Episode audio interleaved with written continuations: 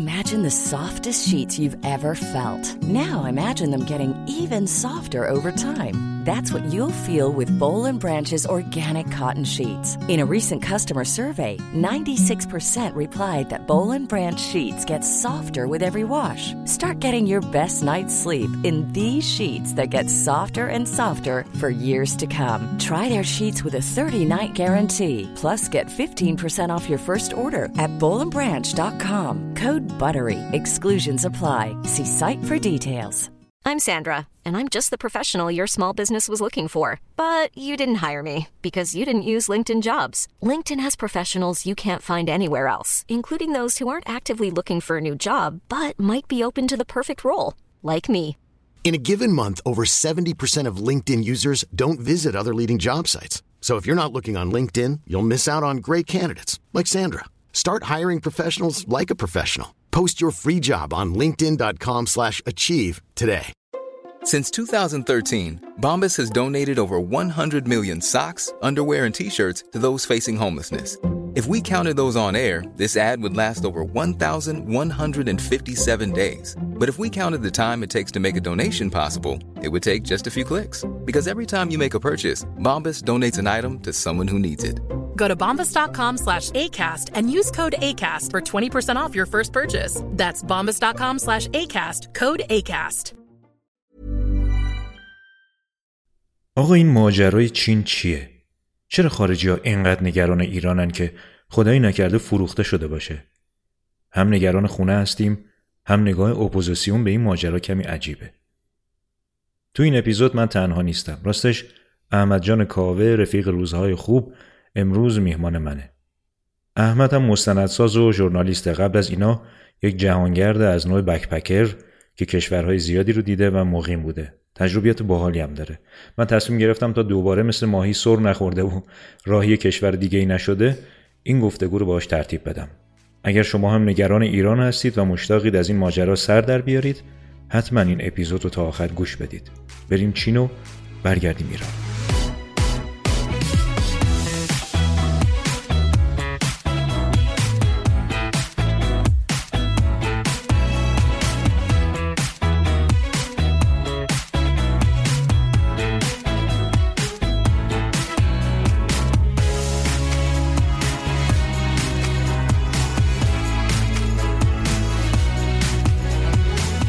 احمد جان سلام. سلام خدمت شما و شنوندگان خوب یوکست.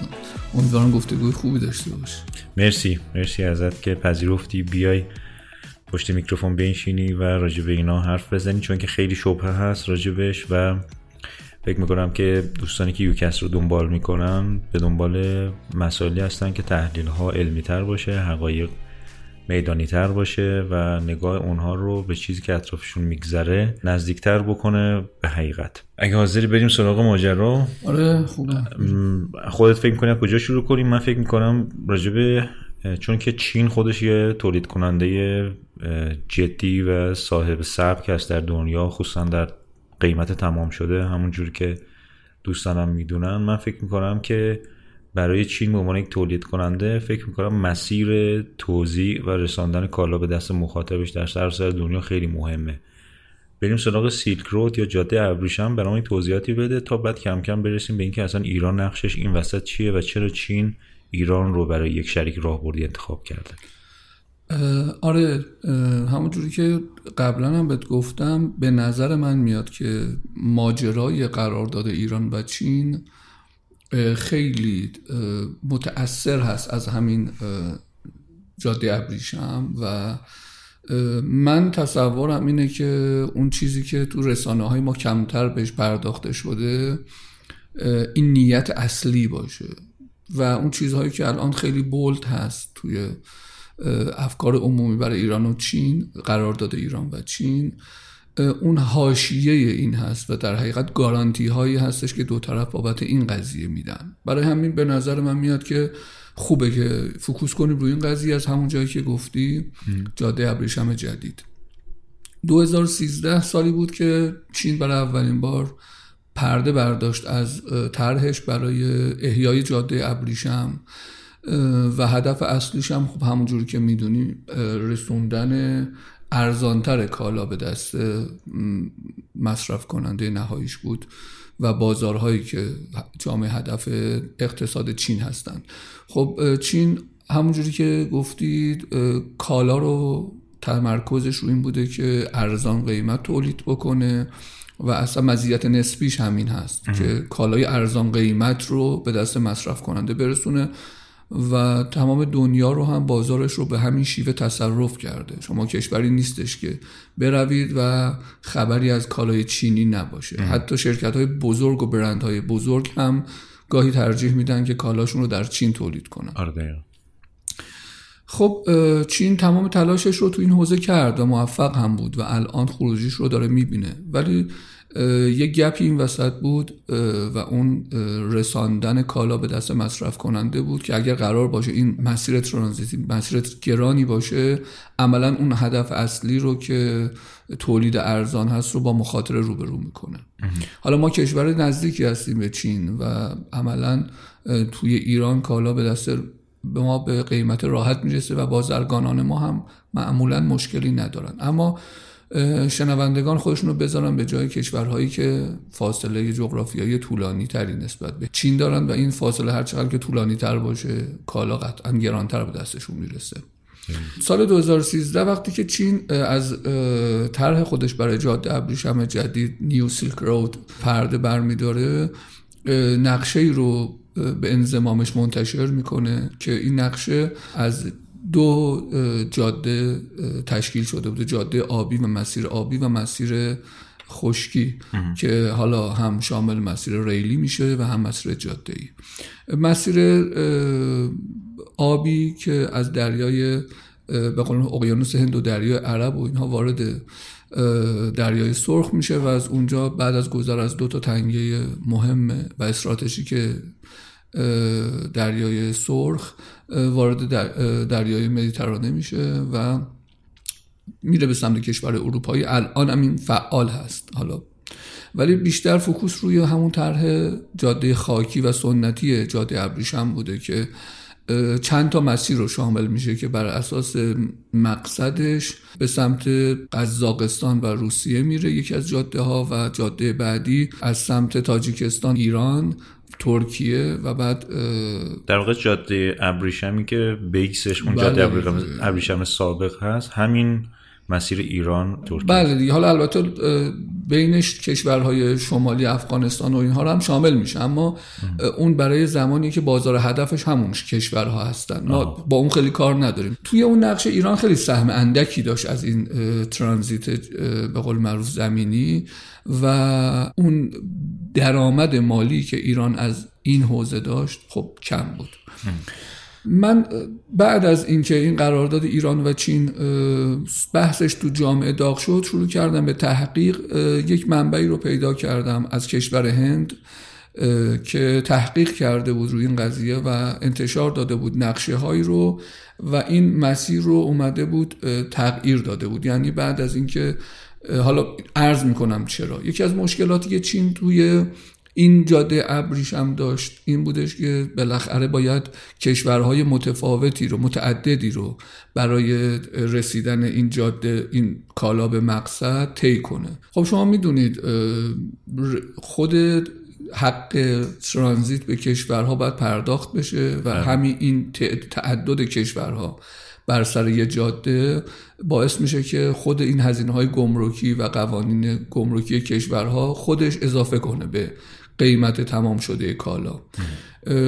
دومین چیزی که سختش میکنه امنیت و اون قوانین امنیتی و سیاسی کشورهاست که به هر حال هر کشوری بسته به شرایط خودش قوانین متفاوتی رو هم میذاره. خب من به عنوان کسی که معمولا سفر کردم زمینی هم سفر کردم خیلی از کشورها رو دیدم، هر مرزی که وارد میشیم قبلش باید مطالعه بکنیم این کشور چه قوانینی داره برای ورود به کشورش، مدارکی که نیاز داره و شرایطش. خب خیلی سخته. خب قطعا این قضیه مانع خواهد بود برای اینکه یک تردد سهل و راحتی اتفاق بیفته. مضاف بر اینا اون در واقع باج‌خواهی کشورهای در مسیر هم باج‌خواهی سیاسی، سیاسی امنیتی بلد. و اقتصادی از کشور چین سرجاش هست قطعا دیگه. به هر حال وقتی که چین یا حالا هر کشور دیگه وقتی که حالا اقتصادش یا یک منفعتی که اون کشور از حیث سیاسی یا اقتصادی یا هر چیز دیگه میبره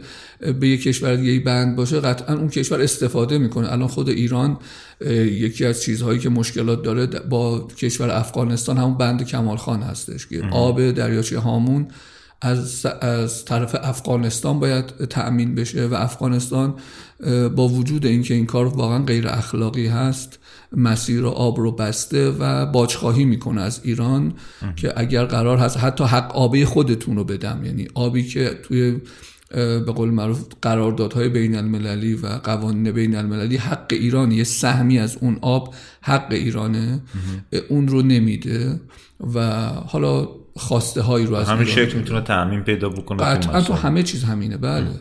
خب این هم یکی از دلایلی میتونه باشه که تعدد کشورها بر سر یک جاده ترانزیتی به عنوان یک پوان منفی تلقی میشه. ام. خب این جاده ابریشمی که دو هزار و سیزده چین ازش پرده برداشت در نگاه اول این نقطه منفی رو بسیار متبلور بهت نشون میده و همین اتفاق ممکنه وقتی کشورهای زیادی باشن این ترس و نگرانی در آینده وجود داشته باشه که هر کدوم از این کشورها ممکنه از نظر سیاسی یه روزی بی‌ثبات بشن، حالا یا بی‌ثباتی اجتماعی و داخلی و مدنی یا بی‌ثباتی سیاسی. یک کشوری که امروز نزدیک به چین هست ممکنه فردا نزدیک به رقیب سیاسی چین باشه و همین دقیقا. دوباره یه اتفاقی که واقعا تو افغانستان افتاده دیگه. الان میبینیم که الان دولت آقای غنی بسیار آمریکایی هست و هست.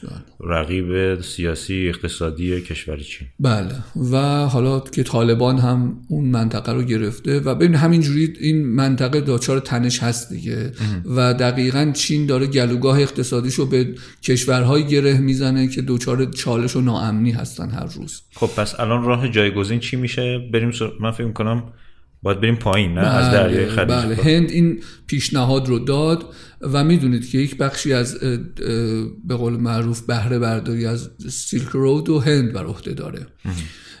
و شدیداً هم براش مهم هست که بتونه به صورت امن و ارزان این یعنی یک جوری همپیمان چین هست هند برای اینکه جاده ابریشم جدید به بهترین شکلی راه اندازی بشه. هند میاد و یک طرحی رو ارائه میده به عنوان فعال کردن بندرگاه چابهار ایران به عنوان بندر استراتژیک منطقه که بتونه فعال بکنه هاب بزرگ ایران رو برای انتقال کالا. خب میدونید که ایران از نظر استراتژیک و ژئواستراتژیک تو موقعیت بسیار ممتازی قرار داره. یکی از دلایلش اینه که تو عرض جغرافیایی کشیده شده ایران و بسیار پل مناسبیه برای، یعنی منظورتونه که از جنوب به شمال بله، کشیدگی از جنوب به شمال زیاد کشیدگی زیادی داره برخلاف کشورهای مثلا روسیه طول جغرافیایی کشیده شده آه.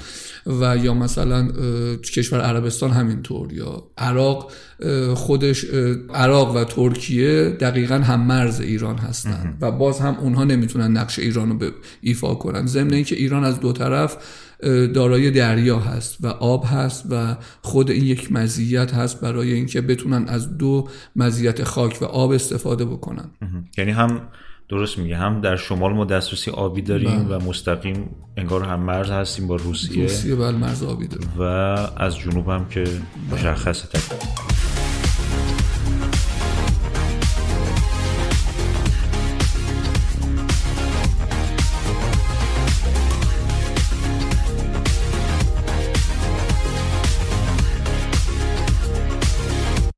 خب حالا چرا بندر چابهار؟ به خاطر اینکه بندر چابهار یکی از خصوصیات بسیار بارزی که داره مورد توجه قرار گرفته اینه که قبل از تنگه هرمز واقع شده و اگر که روزی مناقشات سیاسی توی منطقه بالا بگیره و قرار باشه کشورها مخصوصا ایران تنگه هرمز رو به خاطر منافعش دوچار تغییراتی بکنه، ببنده یا حالا یه خورده ممنوعیت و محدودیت برای تردد ایجاد بکنه، این بندر ازش مسون میمونه. یعنی ام. به هیچ عنوان درگیر مناقشات نمیشه. درگیر مناقشات نمیشه و این سیفتی رو به تردد میده.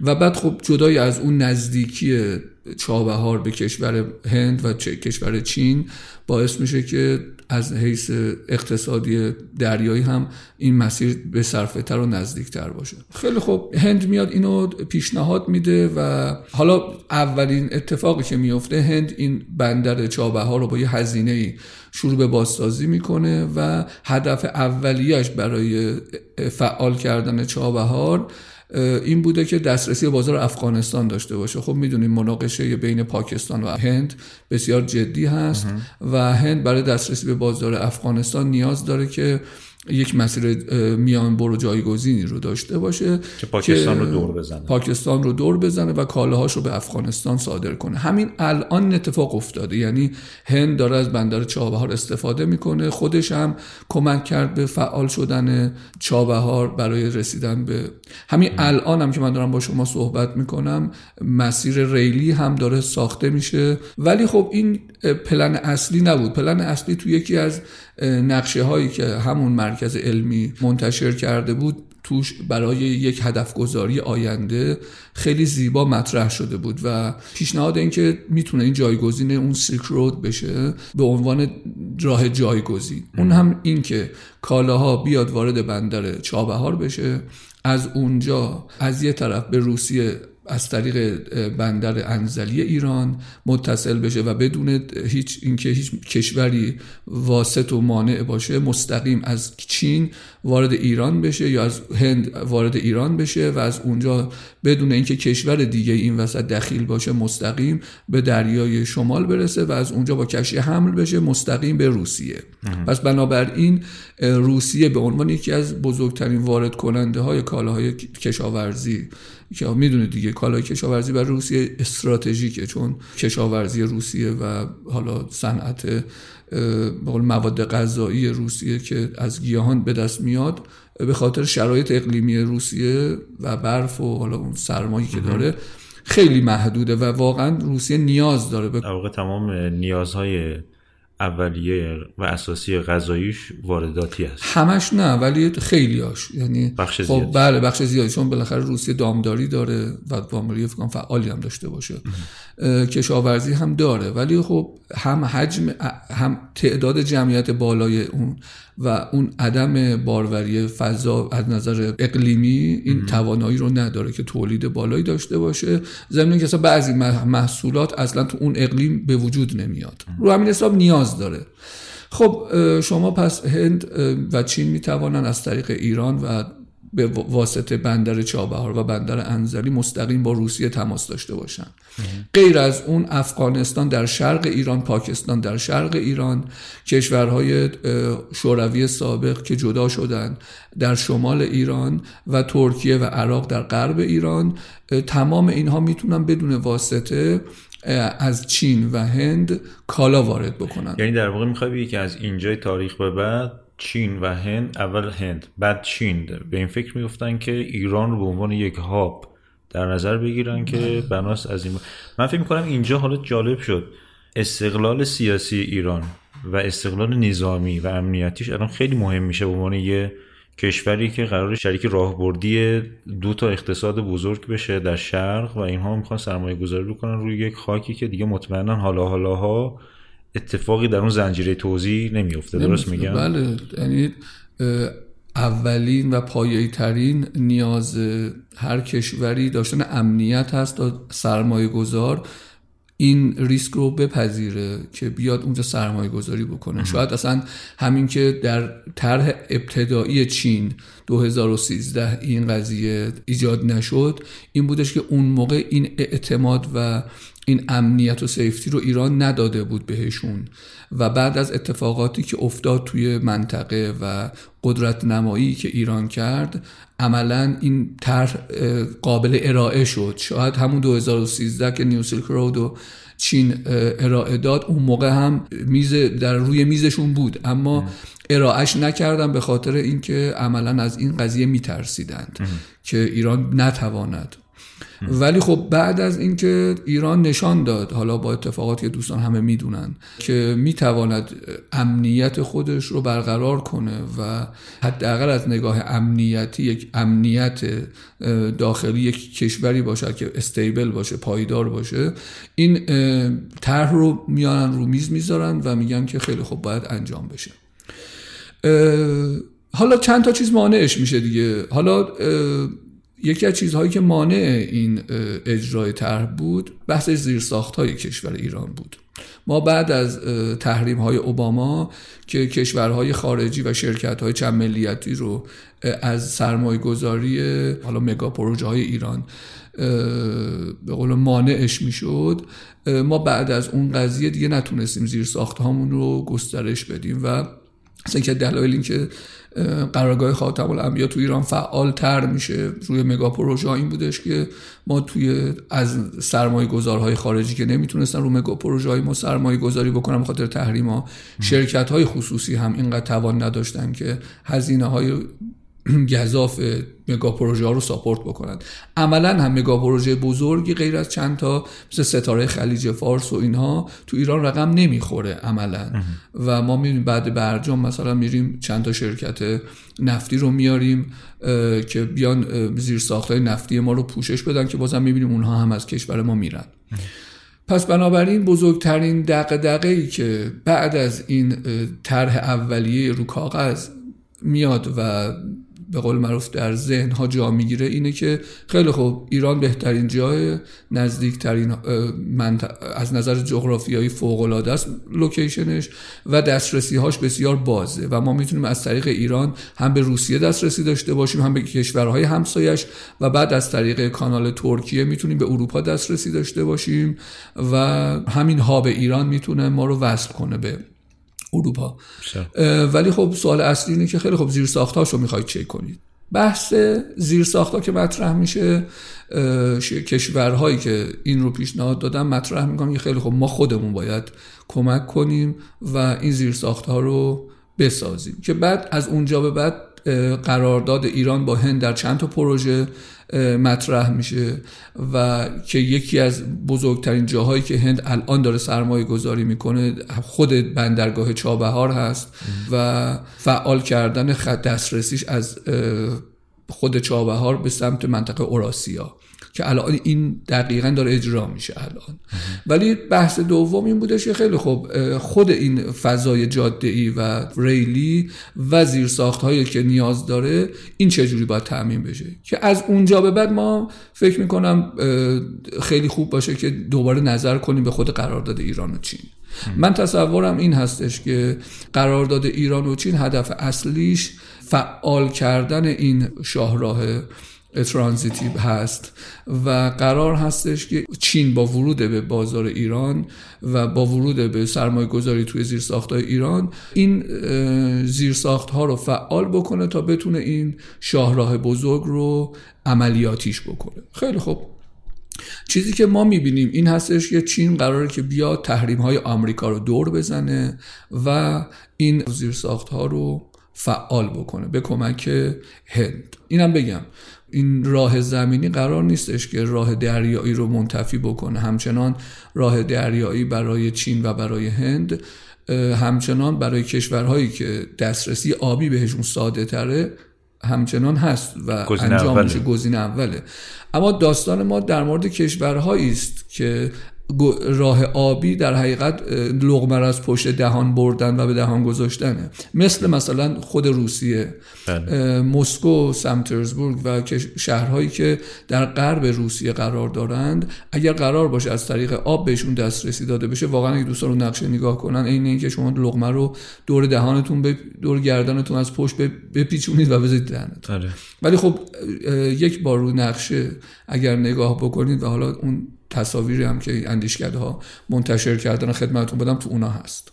بسیار من توضیح بدم که این نقشه هایی رو که احمد جان در اختیار من میذارن من تو کانال تلگرام میذارم و فکر میکنم این اپیزود رو بایستی با دیدن اون نقشه ها پیش برید، چون که خیلی مهمه که تصور از موقعیت جغرافیایی داشته باشیم. بله، هم این همین که احساس نشه این حرفا حرفای من ایرانی هست و دارم من بازم تاکید میکنم این حرفایی که ما داریم میزنیم هر چیزهایی است که اونها منتشر کردن و ما از الان با دیدن اونها به این تحلیل رسیدیم. این حرفا متاسفانه هنوز توی رسانه‌های خودمون بازتاب پیدا نکرده، ولی با توجه به اون منابعی که از کشورهای دیگه دیدیم به این نتیجه رسیدیم. من میخوام تا اینجا یه م... کوچولو یه جمع‌بندی بکنیم بعد پیش بریم. یعنی تو تا اینجا داری میگی که ایران یک کشوری هستش که موقعیت استراتژیک داره، یعنی خاکش یک قابلیت بسیار ثروتخیزی داره که میشه ازش استفاده کرد، خاک رو در اختیار ترانزیت اقتصادی گذاشت و ازش پول در آورد حالا حالا ها به عنوان یک اقتصادی که جای... میتونه جایگزین نفت بشه یا جایگزین حتی تولید بشه و حالا حالا ها به عنوان یک امکانی که وجود داره و هست و نه ازش کم میشه نه اتفاقی براش میفته، حالا حالا میتونه به عنوان یک معبر اقتصادی مورد توجه. آره دیگه، حالا تا اینجا هرچی ما گفتیم از از زمین چین و هند بود، حالا میخوایم برگردیم تو زمین ایران.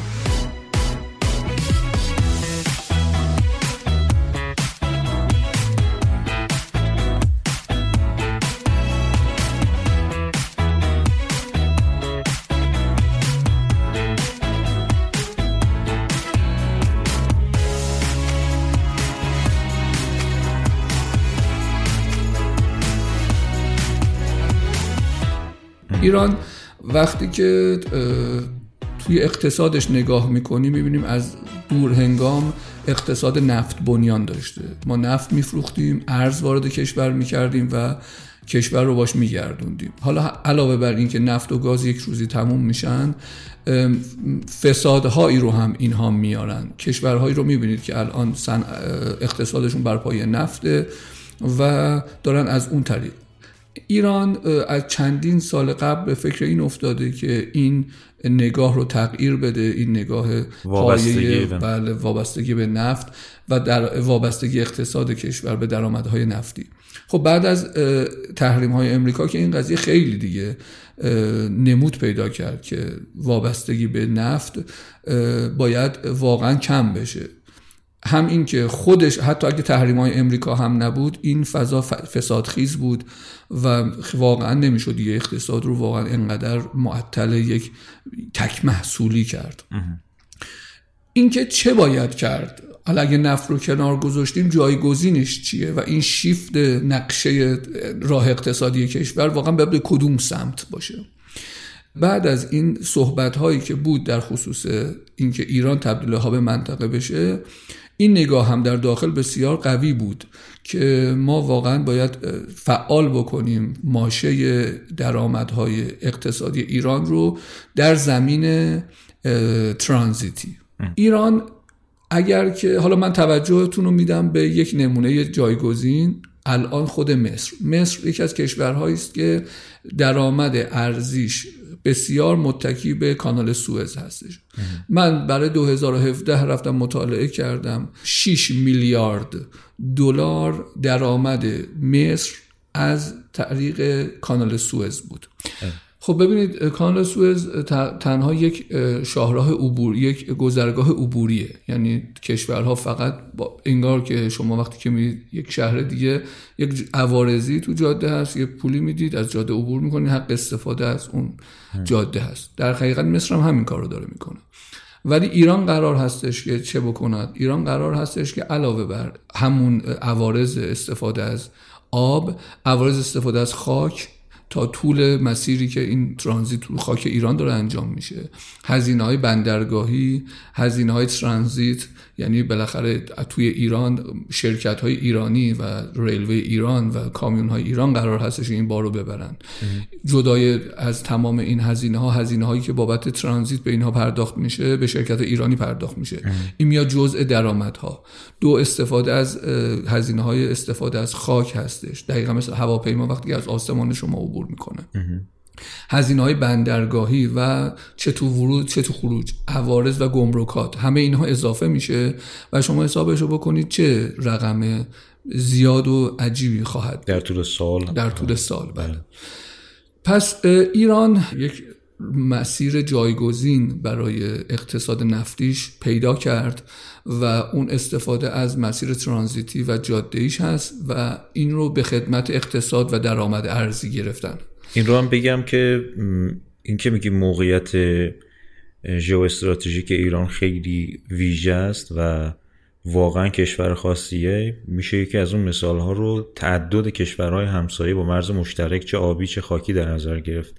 می‌بینیم که ما با پانزده تا کشور همسایگی داریم که هر کدوم از اینها، یعنی شما تصور بکنید اگر ایران رو تبدیل به یک هاب یا انبار کالاهای کشورهایی که کار اقتصادی میکنن و تولید میکنن در نظر بگیریم، ما بدون واسطه میتونیم به پانزده مسیر کالا رو توزیع بکنیم بله. که یک همچین امکانی برای هیچ کدوم از کشورهای اطراف ما اصلا وجود نداره بله. در واقع ما میایم شریک راهبردی کشورهایی میشیم، یا اگر از ویژن چین نگاه بکنیم، چین میاد شریک راهبردی کشوری میشه که میدونه هم میتونه از مرزاش حفاظت بکنه، هم از کالایی که قرار از این کشور عبور بکنه حفاظت بکنه. همین که اون استقلال سیاسیش، خصوصا اون مشکل ایدئولوژیکی که با امریکا داره به عنوان یکی از رقبای اصلی چین در دنیا، هیچ وقت این چرخش ایجاد نخواهد شد که چین بخواد از این منظر هم خسارت بخوره. بله، ایران یک دشمنی که با امریکا داره کاملا ایدئولوژیکه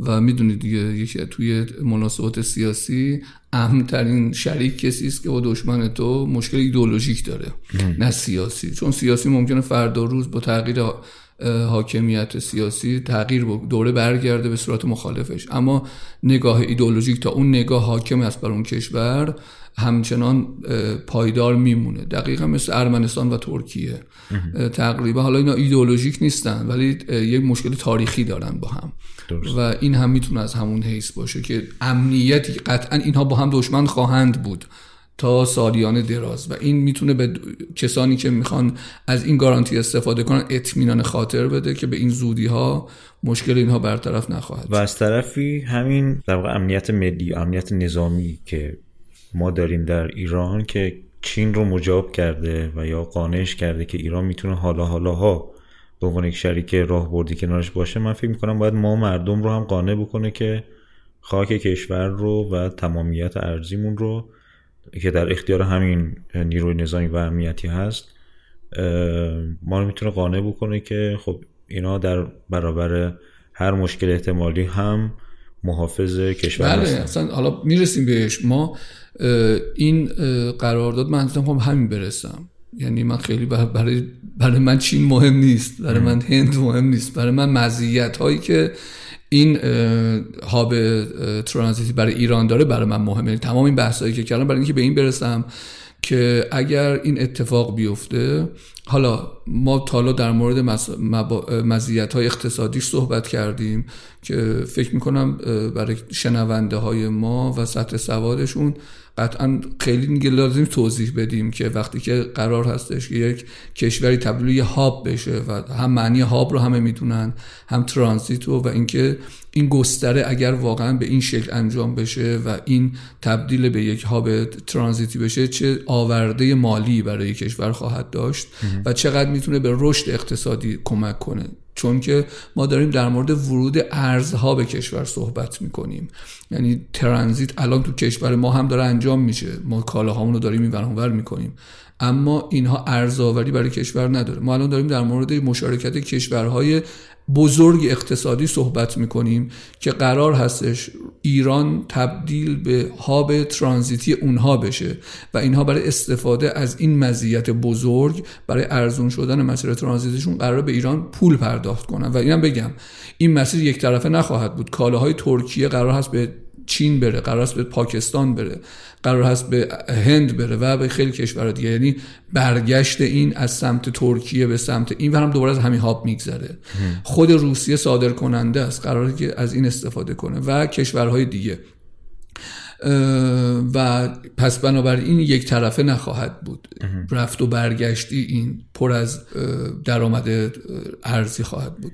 اما چیز دوم، نکته دوم همین بحث آورده سیاسی هست برای کشور. ببینید کشور چین و کشور روسیه دو تا کشوری هستند که در شورای امنیت دارای کرسی دائم هستند و اگر تا دیروز ایران براشون حکم یک شریکی رو داشته تو توی مباحث سیاسی که مجبور بودن یک جاهایی ازش دفاع کنن و یک جاهایی هم نه، از این به بعد اگر این سیلک رود را بیفته و این مسیر ترانزیتی احیا بشه، از این به بعد نیاز اینها استراتژیک خواهد بود، یعنی همکاری اینها با ایران استراتژیک خواهد بود. به خطر افتادن امنیت ایران در حقیقت به خطر افتادن اقتصاد خودشون خواهد بود. پس بنابراین حمایت اونها از یک کشوری که همپیمان استراتژیکش هست به قدری بالا خواهد رفت که میتونیم بگیم که تقریبا سیف میکنه ایران رو از هر گونه تجاوز سیاسی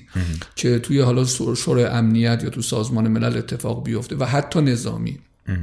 اینجا خیلی نکته مهمی که باید اشاره کنم این هست که کشورهایی که از این قضیه لطمه خواهند خورد قطعا سنگ اندازی خواهند کرد و حالا اگر که ایران به اون مرحله وارد بشه که شریک استراتژیک دو کشور قدرتمند یا بهتر بگیم سه تا کشور قدرتمند هند و چین و روسیه بشه، در اون صورت دیگه خیلی سخت میشه مقابله با ایران و حالا اون چیزهایی که اسرائیل بهش گفت خرابکاری در ایران.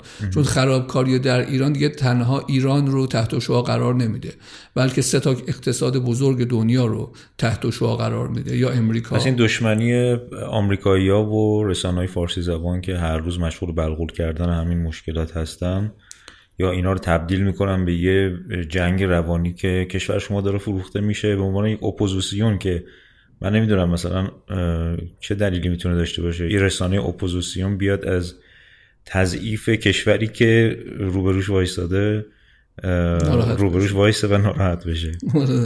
این خودش یه پارادوکس است دیگه.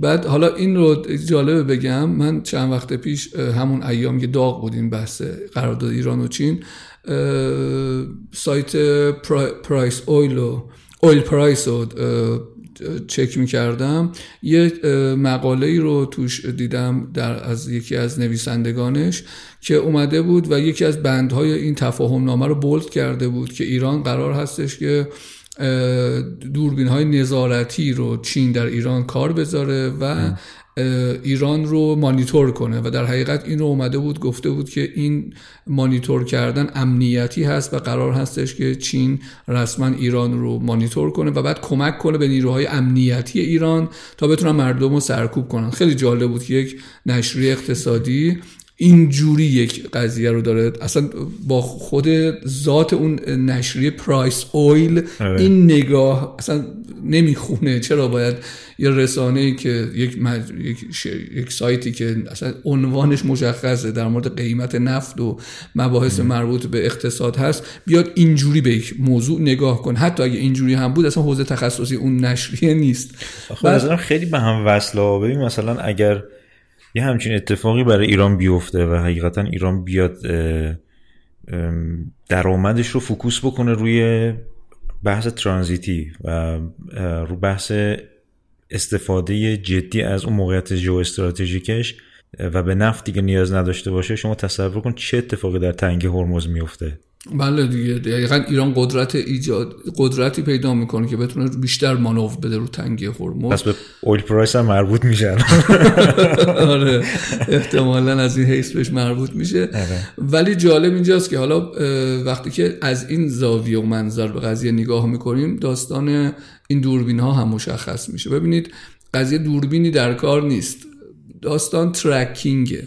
ما شما همین الان میتونید با اپلیکیشن هایی که حتی در خدمت عموم مردمه، یعنی فقط یعنی پر پرمیشن خاصی نداره، در حقیقت بازه برای همه مردم میتونن استفاده کنن، میتونید مسیر در حال در آن واحد در همین الان و در حال حاضر ببینید چه کشتی در کجا داره حرکت میکنه، متعلق به کدوم کشوره. حالا فکر نمیکنم بارش رو ما بتونیم ببینیم که چی داره حمله میکنه، اما موقعیت مکانی اون رو توی توی جهان میتونیم دقیقاً بررسی بکنیم.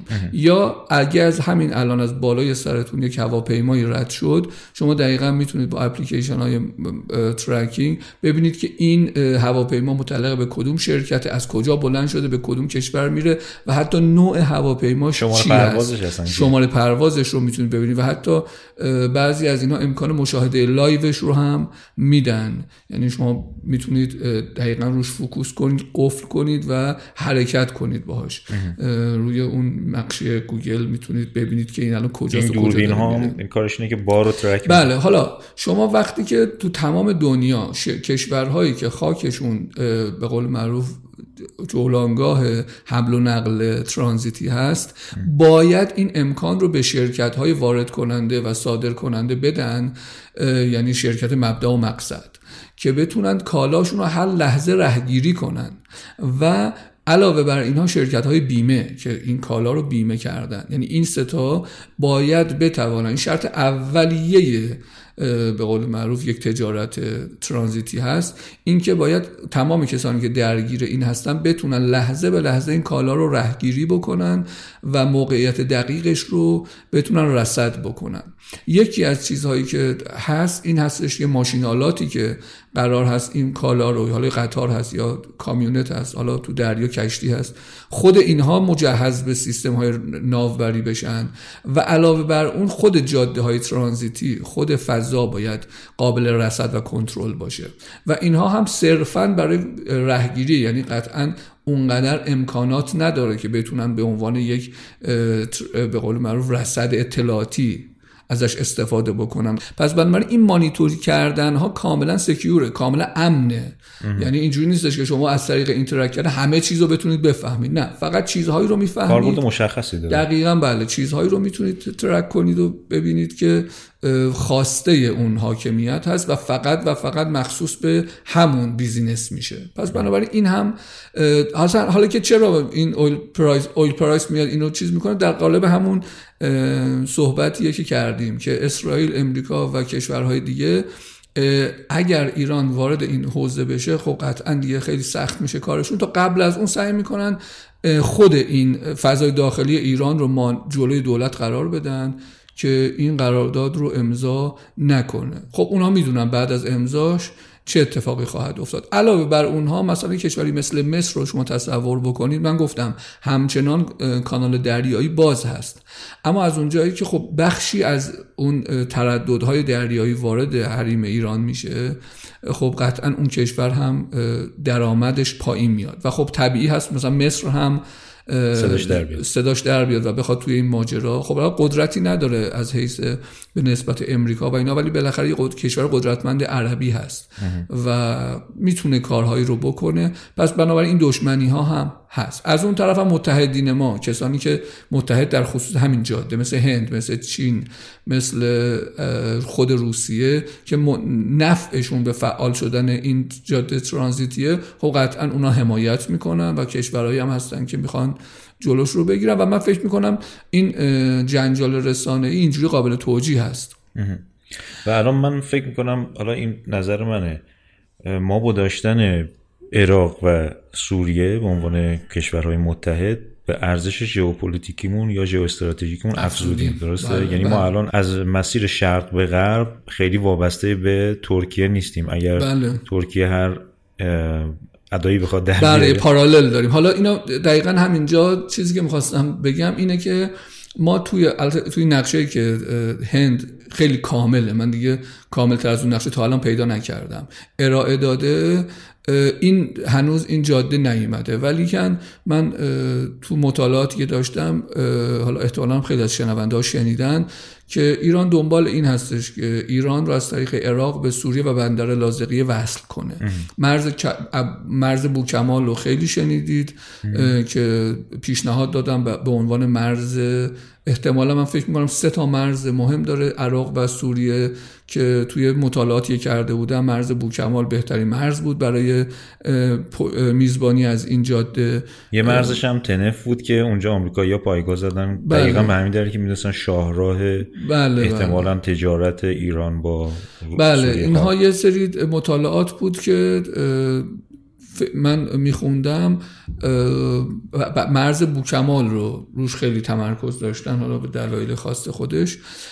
و خب اگر این مرز فعال بشه که هنوز فعال نشده البته کار میبره، ولی اگر این اتفاق بیفته و ایران از طریق عراق به سوریه و بعد به دریای مدیترانه وصل بشه، اون وقت هم یه مسیر پارالل برای ترکیه میشه که امنیت تردد رو تضمین میکنه، اون انحصار، چون نقش ترکیه خیلی مهمه، اتصال ایران به اروپا بر عهده ترکیه است و این وسط ترکیه میتونه بازی در بیاره. از این کاری که ترکیه تو سوریه و عراق میکنه که این آرامش رو به هم بریزه، من فکر میکنم یه دلیلی که دلیلش باشه. بله، چون ببین سیاست سیاسیون همیشه خیلی بالاتر از اون چیزی که ما نگاه میکنیم نگاه میکنن. ام. یعنی یک بخشش بخش نمیدونه تمامیت ارزشونه، یک بخشش بخش چه میدونم ژئوپلیتیکه، ولی یک بخشش واقعا بخش ژئواکونومیه، یک بخشش بخش کارهایی که کشورها دارن میکنن و اونها رو هضم. مثلا یکی از نمونه‌هاشو بهتون بگم ببینید چقدر برای ما مهم بود که آذربایجان و ترکیه تو جنگ قره باغ نیان و مرز ما رو با ارمنستان قطع نکنن. چرا؟ چون که ارمنستان تضمین کننده اتصال ایران به اوراسیا بود. ام. چقدر برای ما مهم بود. حالا تصورشو بکنید همین قضیه چقدر میتونه برای ترکیه مهم باشه که ایران اگر از طریق عراق و سوریه به دریا وصل بشه چقدر نقش اون کمرنگ میشه. بله. خب قطعا همونقدر که ما خیلی برامون حساسیت ایجاد کرد این اقدام و اکت ترکیه و آذربایجان، همینقدر هم میتونه این اکت برای اونها، چه این که خیلی بیشتر. البته تفاوت ما، من فکر میکنم سیاست جمهوری اسلامی ایران با ترکیه در اینه که ما متحدان منطقه‌ای پیدا میکنیم، اونها خاک میخوان بگیرن. بله. در واقع اینا رسما میخواستن این نوار رو بگیرن. من اینو مثال زدم نه به خاطر اینکه عین به عین بخوام تمثیل ایجاد کنم. اه. من میگم که اونها یه اکتی ایجاد کردن از نظر به قول معروف حالات سیاسی و تغییرات که دسترسی ما رو به اوراسیا ببندن و خودشون این وسط مدیریت کنن که پارالل ما بشه آذربایجان و بتونن مدیریت کنن. اه. روش بله روش اونها گرفتن خاک بود، اما روش ما گرفتن خاک نیست. روش ما ایجاد رو... جاده جایگزینه. یعنی ما نمیایم بگیم ما میبندیم دسترسی تو رو، ما میگیم علاوه بر تو ما یه پاراللی هم اینجا ایجاد میکنیم. خب این پارالل یعنی چی؟ یعنی اصلا کلا اون قدرت ترکیه رو، اون مزیت نسبی ترکیه رو ازش میگیره. یعنی هر جایی که بیاد بگه آقا من نمیخوام این، خب تو نخوا، اینم هست. بله. خب پس بنابراین دو تا شیوه متفاوته، اما من اینو میخوام بگم میخوام بگم که همون جوری که اون برای ما خیلی اهمیت داشت، همین قدم برای ترکیه این مسیر. پس بهش مثلا من چه بسا بیشتر آره چه بسا بیشتر ام. که خب بله دیگه ترکیه هم که لاذقیه در واقع میاد بعد از کانال سوئز، حتی کانال سوئز رو بله دیگه بله خیلی کانال سوئز رو تحت تاثیر قرار میده. یعنی اتفاقا اگر این مسیر فعال بشه شدیداً لطمه خواهد زد به اقتصاد مصر. پس بنابراین فعال شدن مسیر ایران به لاذقیه هم مصر رو درگیر میکنه، هم ترکیه رو فعال میکنه. یعنی خب خیلی کار بزرگی. بعد اون وقت میفهمیم که چرا مثلا این همه مانع تراشی میکنن. بب. یعنی بعد قدرت چانه زنی ایران رو خیلی بالا میبرن. یعنی شما تصورشو بکنید کشوری که اون وقت همه جوره تبدیل به یه هاب قدرتمند شده، ما تا زمانی که به خود لاذقیه نرسیم، به دریای مدیترانه نرسیم، همچنان هابمون ناقصه.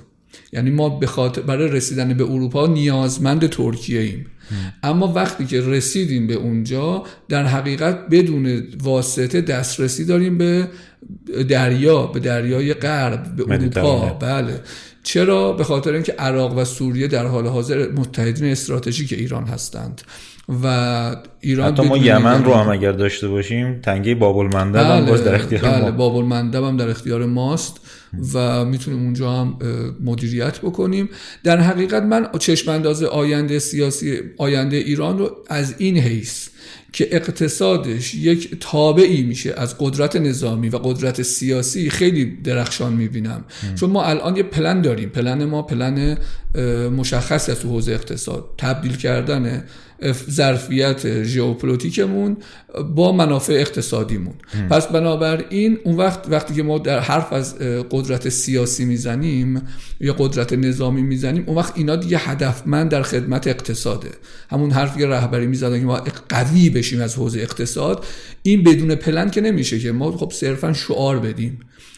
قطعاً پلنی وجود داره و من تصورم این هست که پلن قطعی و واقعیش همین هست. چه این که شما وقتی یه کالای تولید میکنی یا نفت میفروشید، در حقیقت یه چیز از دست میدید. نفتی رو که دارید دارید میدید میره و جاش کم میگیرید، جایگزینی نداره. حالا یا تبدیل به ارزش افزوده میکنید، بنزین و روغن و تمام فراورهای نفتی، یا اینکه نه یه کالایی تولید میکنید یا حالا خام میفروشید یا نه اینور کالایی تولید میکنید مثل چین. خب چین وقتی کالا داره میفروشه در حقیقت داره یک همش که سود نیست، خب خود اون کالا حقوق کارگرا و و و و ازش کم میشه.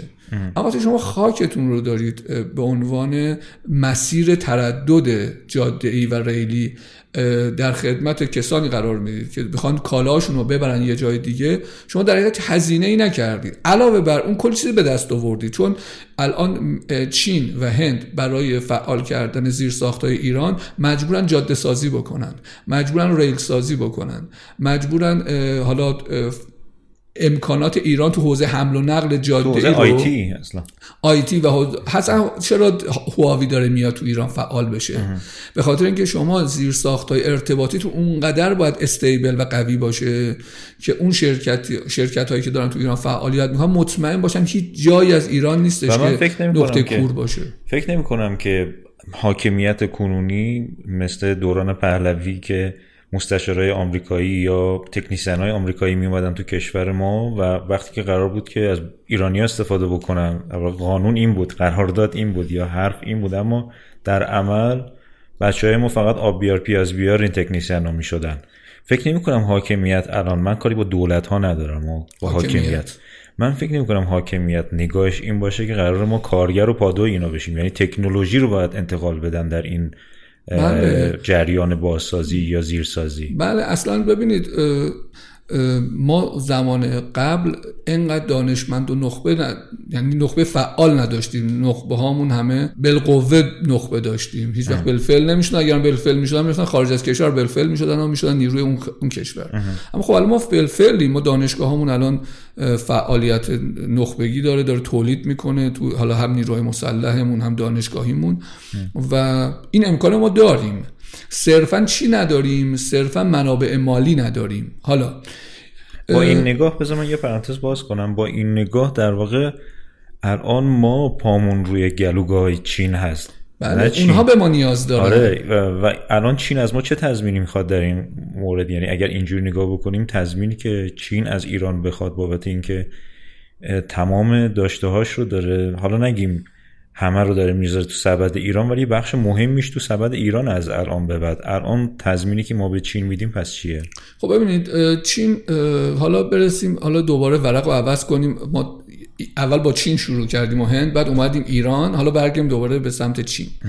ببینید چین حالا این وسط چرا باید با یک ابرقدرتی مثل امریکا در بیفته؟ خب تحریم‌های امریکا رو چین با سرمایه‌گذاری تو ایران زیر پا میذاره. چرا باید چین این کارو بکنه؟ اولا که اینو دوستان بدونن، توی با مطالعه دوستان دارالعلوم، دوستان که مطالعه دارن میدونن، اونایی که ندارن بدونن که چین به صورت ذاتی با امریکا تقابل داره. یعنی اولا که چین و روسیه جفتشون ادعای ابرقدرتی دارن. اصلا روسیه ابرقدرت بود، بعد از فروپاشی روسیه دنیا تک قطبی شد و الان روسیه به شدت دنبال این هستش که دوباره دنیا رو دو قطبی کنه و چین هم همین کار همین طور. یعنی چین الان احساس میکنه از نظر اقتصادی به شدت قوی شده. این رو میشه از دست گذاشتن های آقای ترامپ روی اقتصاد چین فهمید. یعنی وقتی که اومد و احساس کرد که نه چین داره از یه تولید کننده صرف پاشو فراتر میذاره و یه بلند, پر... بلند پروازی های سیاسی داره، احساس کرد که باید الان جلوشو بگیره. ام. و از اون طرف ناامنی هایی که امریکا داره تو مرزهای چین ایجاد میکنه، حالا از همون اون استان سینکیانگ, سینکیانگ آره. هم توی مرزهای تایوان و همکاری هایی که با کره جنوبی داره و چند وقت پیش دیدیم دیگه امریکا و کره جنوبی رزمایش زارن داشتن و چین اینو قلمداد کرد بر علیه امنیت خودش و هشدار داد و پس اصلا ربطی به ایران نداره. یعنی بعضیا ممکنه میگن یعنی ایران اینقدر ارزش داره که چین بزرگ بخواد به خاطر ایران خودش، نه اصلا ایران توی یک موقعیتی الان قرار گرفته، این موقعیت ترکیبیه ام. یعنی تک وجهی نیست. چین یک موقعیت تر... ترکیبی داره، ایران هم همینطور. ایران از یک جهت درگیر با تحریم‌های امریکاست، از یک طرف میخواد که اقتصادش رو ترمیم کنه، از نفت بنیان بودن بیاره به یک سمت دیگری که حالا مثلا ما میگیم استفاده از خاک سرزمینی برای ترانزیت. پس ایران هم ترکیبیه، تک تک وجهی نیست. اونم همینطور چندین دلیل میاد دست رو دست هم میذاره و باعث میشه که در نهایت یکی از تصمیماتی که چین میگیره اینه که به قول ما کانال ایران رو فعال بکنه. حالا تضمینی که چین میخواد چیه؟ وقتی که چین با حالا از این سمت نگاه کنیم، چین یه تولید کننده بزرگه، مواد اولیه که چین نیاز داره نفته. نفت رو در حال یعنی نفت برای چین یه کالای استراتژیکه. این کالای استراتژیک و چین داره الان از کشورهای بیشتر وارد میکنه که هم پیمان امریکا هستند و یه بخشیش هم از ایران داره میره. با وجود تحریما همچنان چین یکی از ساده وارد کننده های بزرگ نفته و از ایران داره نفت وارد میکنه. خیلی خوب، حالا چین هم برای سرمایه گذاری در ایران، هم برای درگیری با امریکا بر سر مناطق مرزیش و هم توی حوزه قدرت جهانی توی فضای گلوبال نیاز داره که ریسک ورود مواد اولیه‌اش که همون نفت باشه رو پایین بیاره، چون الان بخشش دست همپیمانان آمریکاست و امریکا هر آن میتونه تنبیهی که برای چین در نظر میگیره این باشه که همپیمانان همپیمانان تولید کننده نفتش رو قانع بکنه که دیگه به چین نفت صادر نکنن. چین تقریبا میپاشه از هم، در واقع هم پیمانانش میشن همین تولید کنندگان حداقل حاشیه خلیج فارس. بله دیگه، دقیقاً همینان، عربستان و کشورهای دیگه. خیلی خوب، چین توی این قرارداد بیست و پنج ساله رو همین هم دست گذاشته. یعنی اومده به ایران گفته خب یک بخشش بخش سرمایه گذاری های من هست توی ایران که حالا خودم هم میخوام برش دارم و یعنی خودم آخر سر میخوام از این مسیر استفاده کنم و حالا هند و اینها، اما یک بخشش تضمینی هستش که میخواد برای این سرمایه گذاری. میگم این ترکیبیه، نمیتونیم بگیم اینجا فقط چین داره میده یا فقط داره میگیره، این ترکیبیه. همون سرمایه گذاری چین تو ایران هم به نفع چین هم به نفع ایران، پس بنابراین نمیتونیم بگیم یه طرف است. پس بنابراین اینم نمیتونیم بگیم تضمینی که چین میخواد از ایران بگیره، در حقیقت یک جوری گارانتی هست برای ورود به این معامله که باز هم چه اتفاقی میفته. چین از ایران میخواد که نفت چین رو در صورتی که هم پیمانان امریکا تحریم کردن نفتشون رو برای تولید چین ایران تأمین کنه، یعنی کل نفت چین رو ایران بتونه تأمین کنه. خیلی خب، ایران هم در وضعیت تحریم دنبال مشتری برای نفتش میگرده و خب اگر که این اتفاق بیفته خب ایران یک مشتری دائم داره. خب اون تخفیفی هم که توی تفاهم نامه هست، حالا نمی‌دونم تو قرارداد این تخفیف چجوری بشه چون هنوز قرارداد نشده، تو بندها تو قرارداد هست که بند میخوره، درصد در مشخص میشه و جزء به جزء میاد. پس بنابراین هر کسی هر چیزی میگه بیشتر تحلیله، یعنی خبری نیست چون هنوز قراردادی امضا نشده که بندی وجود داشته باشه. حالا چین این این رو از ایران خواسته و توی این تفاهمنامه ایران هم قبول کرده. پس چین یک خریدار، ایران هم یه فروشنده، و چین اگه بخواد عمده خرید کنه تخفیف میخواد از ایران. عین تمام بیزینس ها در دنیا که تو این سطح از تبادل وقتی دراز مدت, دراز مدت و حجم زیادی هست یه تخفیفی رو در نظر میگیرن. حالا اگر واقعا با نگاه سیاسی به قضیه نگاه نکنیم این رو اکسپت میدیم، قبول میکنیم، ولی حالا اگر نگاه سیاسی باشه میگیم نه، مثلا حالا این حرفایی که الان میزنن، ولی خب توی بیزینس واقعا این اتفاقات میفته.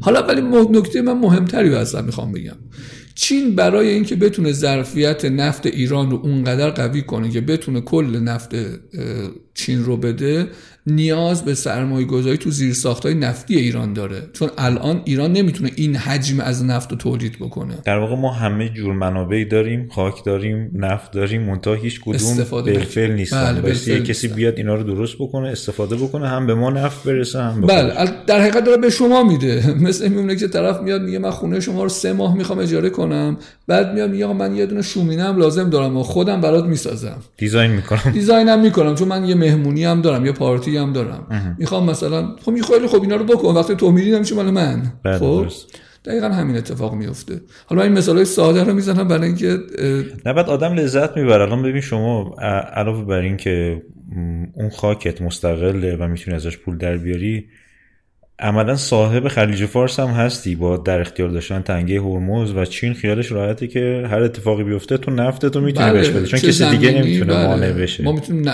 لوله کشی بکنیم به راحتی بله. و اون ور تنگه هرمز نفت رو تحویل بدیم بله.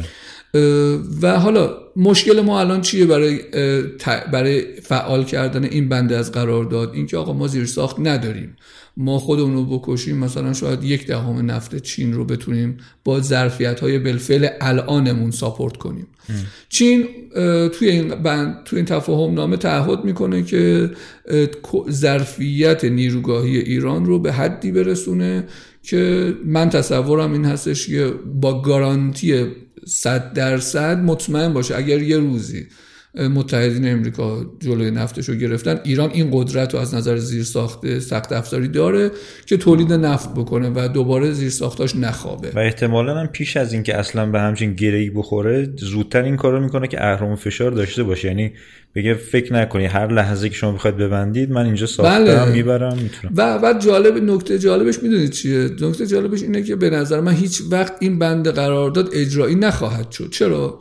چون امریکا تا زمانی میتونه میتونه به همپیمانانش فشار بیاره که قراردادشون رو با چین فسخ کنن و نفت صادر نکنن، که بدونه اگر این اتفاق بیفته چین لنگ میشه و به خواست امریکا تن در میده. ولی وقتی که بدونه خب به محض اینکه اینا قطع کنن ایران ساپورت میکنه، خب عملا دیگه این فشاری نیست.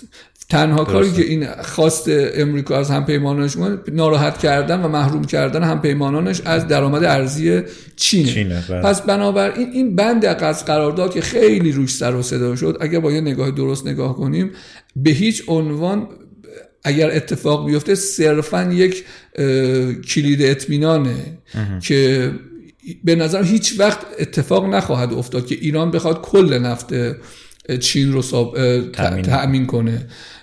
تا زمانی این خطر برای چین وجود داره که این پارالل و این به قول گارانتی وجود نداشته باشه. ام. وقتی به وجود اومد عملا اون تحریم امریکا، همونجور که رهبری میگن که ما اگه خودمون رو قوی کنیم دیگه دلیلی برای امریکا نمیمونه که بخواد ما رو تحریم کنه. ام.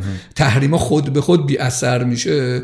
این هم همون اتفاقه، یعنی اگه چین بیاد ایران رو فعال بکنه و این گارانتی رو به خودش بده که نفت ایران رو همیشه داره، خب تمام به قول معروف کارشناسان دیگه آره، یعنی عملا اون تحریم نفتی از روی میز امریکا برداشته میشه برای چین. پس بنابراین هیچ زمانی به نظر من و یک نگاه منطقی اون اتفاق نخواهد افتاد که این بند از قرارداد ایران و چی فعال بشه. چی برای ایران میمونه؟ یک نیروگاه بسیار عظیم با ظرفیت تولید بسیار بالا و حالا مدرن من. که وجود داره و ایران میتونه هر آن استفاده بکنه. هر مثلا اینو که شما یه ماشین خیلی پرسرعت داشته باشه، قابل رفتن پانصد کیلومتر در ساعت داشته باشه ولی شما به صد و بیست تا بیشتر نیاز ندارید. و بسیاری از میادین هست الان که مشترک بین ما و قطر مثلا بلده. چون ما امکان برداشت نداریم، اونا تند و تند دارن از برداشت برداشت میکنن. خب اگر ما این امکان رو داشته باشیم میتونیم منافع بیشتری از اون بله ایران دیگه ما عملا، حالا من خیلی تو حوزه نفت تخصص ندارم و ولی منطقاً این گونه خواهد بود که اولویت میشه با منابع مشترک. یعنی وقتی ما نفت رو میاریم و الان داریم به چین میفروشیم دیگه، شاید یکی از دلایلی که ما منابع مشترک رو نمیتونیم فعال کنیم نبود زیر ساخته. شاید اگر که اون اتفاق بیفته اون وقت ما منابع اختصاصی اون رو سیف کنیم و شروع کنیم از برداشت از منابع مشترک تا بتونیم حالا اون نفتی که داریم میفروشیم همون نفتی باشه که تو منابع میادین مشترک هست. حالا به هر حال این کلیات چیزی هستش که تا اینجا من بهش رسیدم و احساس میکنم که آینده اقتصادی ایران، چون ما الان بسیار مشکل ارزی داریم و یکی از دلایل این که ما الان به شدت مشکل داریم برای تأمین کالاهای اساسیمون و رشد ریزش شدید ارزش پول ملیمون همین باشه که عرضه و تقاضا تو واحد ارز از از تعادل خارج شده و به شدت پولمون از ارزش افتاده و حالا دلایل دیگه هم قطعا داره، ولی خب یکی دلایل مهم میشه ورود یعنی شیفت پلن اقتصادی از درآمد نفتی به درآمد ترانزیتی و ایجاد زیرساخت و ایجاد شغل. چون به هر حال شما چه تو بنادر چه توی بین راه این ترانزیت که جاده های متعددی میشه و این کامیون ها و قطار هایی که قرار هست کالا رو انتقال بدن و حالا شغل های تو بحث حوزه انفورماتیک دیتا و و و خیلی حالا عددش رو قطعا بعد در آینده منتشر خواهند کرد. همین ساخت و ایجاد همین زیرساخت بسیار از شرکت های داخلی رو بله. فعال میکنه که بیان وسط بله. تو راهسازی بله. توی ساخت استراحتگاه ها توی هزاران مسائل هست که حالا پیش میاد. یعنی شما بله. وقتی که به اصطلاح پاخور پیدا میکنه یه بازاری دیگه همه داخلش درگیر میشن. حالا یکی از چیزایی که برای خود من من چون شدیداً علاقه داشتم به استان سیستان و بلوچستان و فعالم بودم اونجا تا چند وقت، برای خود من شدیداً امید بخش فعال شدن بندری هست که توی این استان قرار داره و این به شدت میتونه به رشد و رونق این استان محروم کمک بکنه و چقدر همه چیز خوب جا, جا گرفته. بله من اصلا این چیزا رو که پازل‌ها رو هم میچینم وقتی که مثلا رهبری تو تلویزیون حاضر میشن و با یه خنده‌ای میگن که آینده به نفع شماست و آینده، یعنی من تصورم این نیستش که صرفاً یک جمله امید بخش دارن میگن ام. بر اساس یک پلنی که داره اجرایی میشه دارن این حرفو میزنن و دقیقاً میدونن دارن از چی صحبت میکنن. حالا من به عنوان یک شهروند خبر ندارم اون بک چیه و حالا مثلا اتفاقاتی تو دولت آقای روحانی هم افتاد عملاً این نگاه رو که تدبیری وجود داره رو برای من ظاهراً ناامیدانه میکنه که آقا اگه قرار بود امیدی وجود داشته باشه این همه بدبختی و قطع برق و این از کجاست. اما وقتی نگاه میکنیم میبینیم الان پلن رو داره کسی میچینه که تو هر جا وارد شده جواب گرفته. وقتی که اومده سیاست به قول من نظامی کشور رو سامان داده، الان نظامی کشور تو بهترین شرایطه. وقتی وارد شده تو درگیری ها، وقتی تو سوریه وارد شده، تمام کشورهای بزرگ منطقه از عربستان گرفته تا امریکا توی اونجا شکست خوردن. وقتی وارد عراق شده همینطور، وقتی وارد یمن شده همینطور. پس بنابراین این آدم دقیقاً میدونه داره چی کار میکنه، بیگدار به آب نمیزنه، صبرش هم زیاده و وقتی که اون آدم به من میگه که امید داشته باش قرار اتفاقات خوبی بیفته، من یه خورده شاد میشم. و به دوستانم هم خیلی ها میگفتن که چه جوری امید داری این وضع نابسامان اقتصادی درست بشه. من با نگاه به این حرفایی که الان زدم یه پلن جلوی خودم دارم که میگم آقا من به هر حال نمیدونم اصلا این پلن چقدر اجرا خواهد شده، چون من تحلیل دارم میکنم، خبر که ندارم.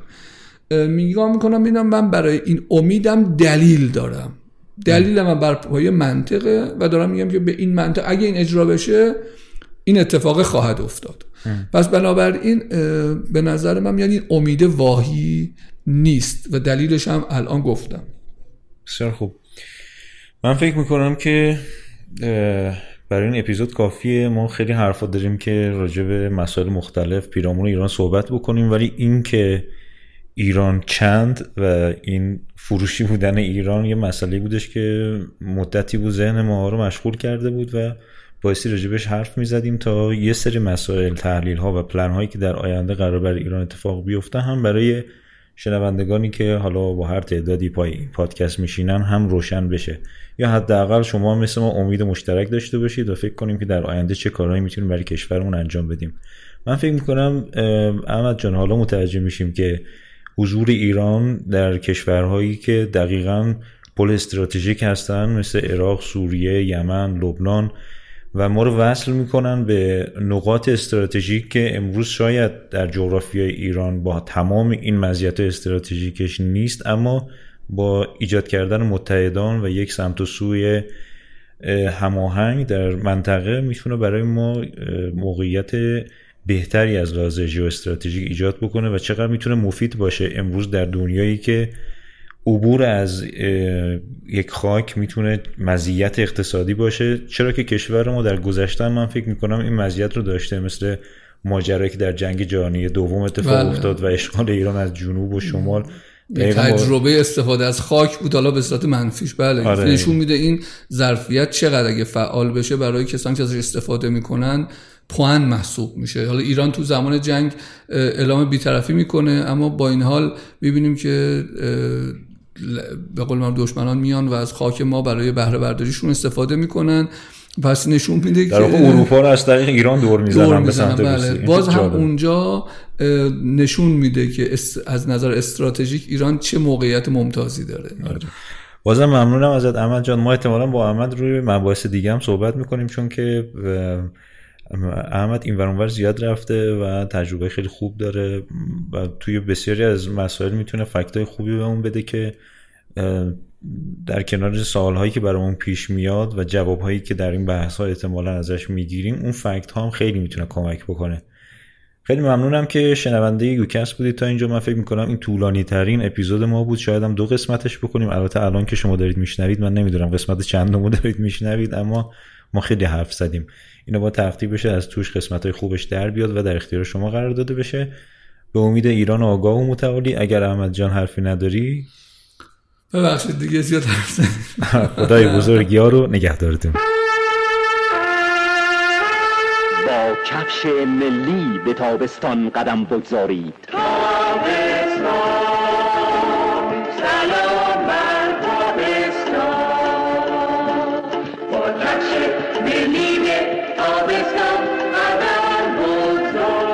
امسال با خنک‌ترین، راحت‌ترین و زیباترین مدل‌های کفش به تابستان قدم بگذارید.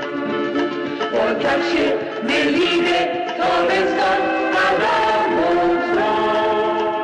کفش تابستان شما در فروشگاه‌های کفش ملی.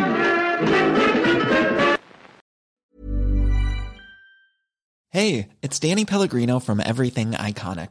Ready to upgrade your style game without blowing your budget? Check out Quince. They've got all the good stuff, shirts and polos, activewear and fine leather goods, all at fifty to eighty percent less than other high-end brands. And the best part? They're all about safe, ethical and responsible manufacturing. Get that luxury vibe without the luxury price tag. Hit up quince.com slash upgrade for free shipping and three sixty-five day returns on your next order. That's quince.com slash upgrade. When you make decisions for your company, you look for the no-brainers. And if you have a lot of mailing to do, stamps dot com is the ultimate no-brainer.